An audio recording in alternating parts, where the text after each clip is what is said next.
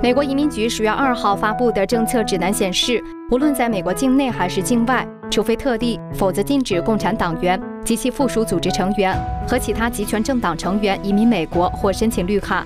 最近呢，就是美国的移民法案就正式禁止了就共产党员移民啊，在已经让这个退党话题呢就再次成为热搜哈。就最近就是退党的那个反馈怎么样？就是越来越热哈，尤其是这两天真的是。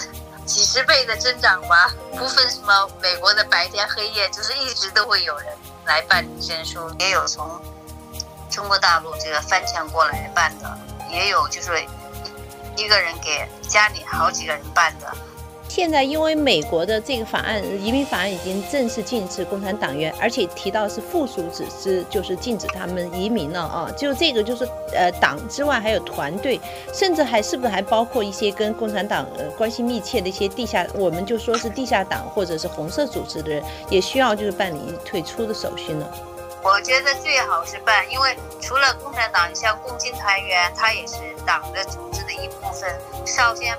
少先队是戴个红领巾，他也是说当时发誓要为共产主义事业奋斗终身，所以这些呢都是应该要退出的。还有一些共产党的那些直属机构的人更应该要退出。如果你是他的一员的话，那么你要承担他所犯的罪恶，比如说对中国人民的伤害，对全世界人民的伤害，这些罪恶，那么你是他的一份子，你发誓要为他贡献终身的话。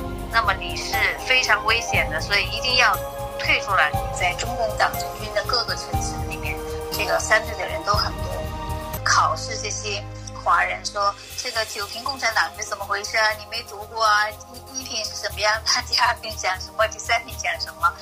哦，就说他们还问的这么细啊？就说你九评共产党啊，就是它的内容，就是移民官都怕他们是造假，是这个意思吗？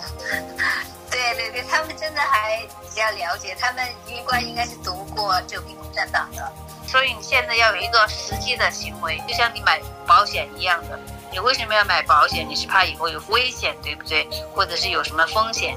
那么这样一个非常非常的没有任何风险的事情，用化名也可以退，非常方便的，那么我们就劝所有的中国人都要尽快的退出这个中共党团队，确实可以保平安。三退活动目前在中国大陆，尤其在党员中已人尽皆知，包括有一些中共要害部门的官员、家属，甚至孩子，在海外的一些留学生或者一些亲共的媒体员工，他们本身自己在背后就参加了这个三退的活动。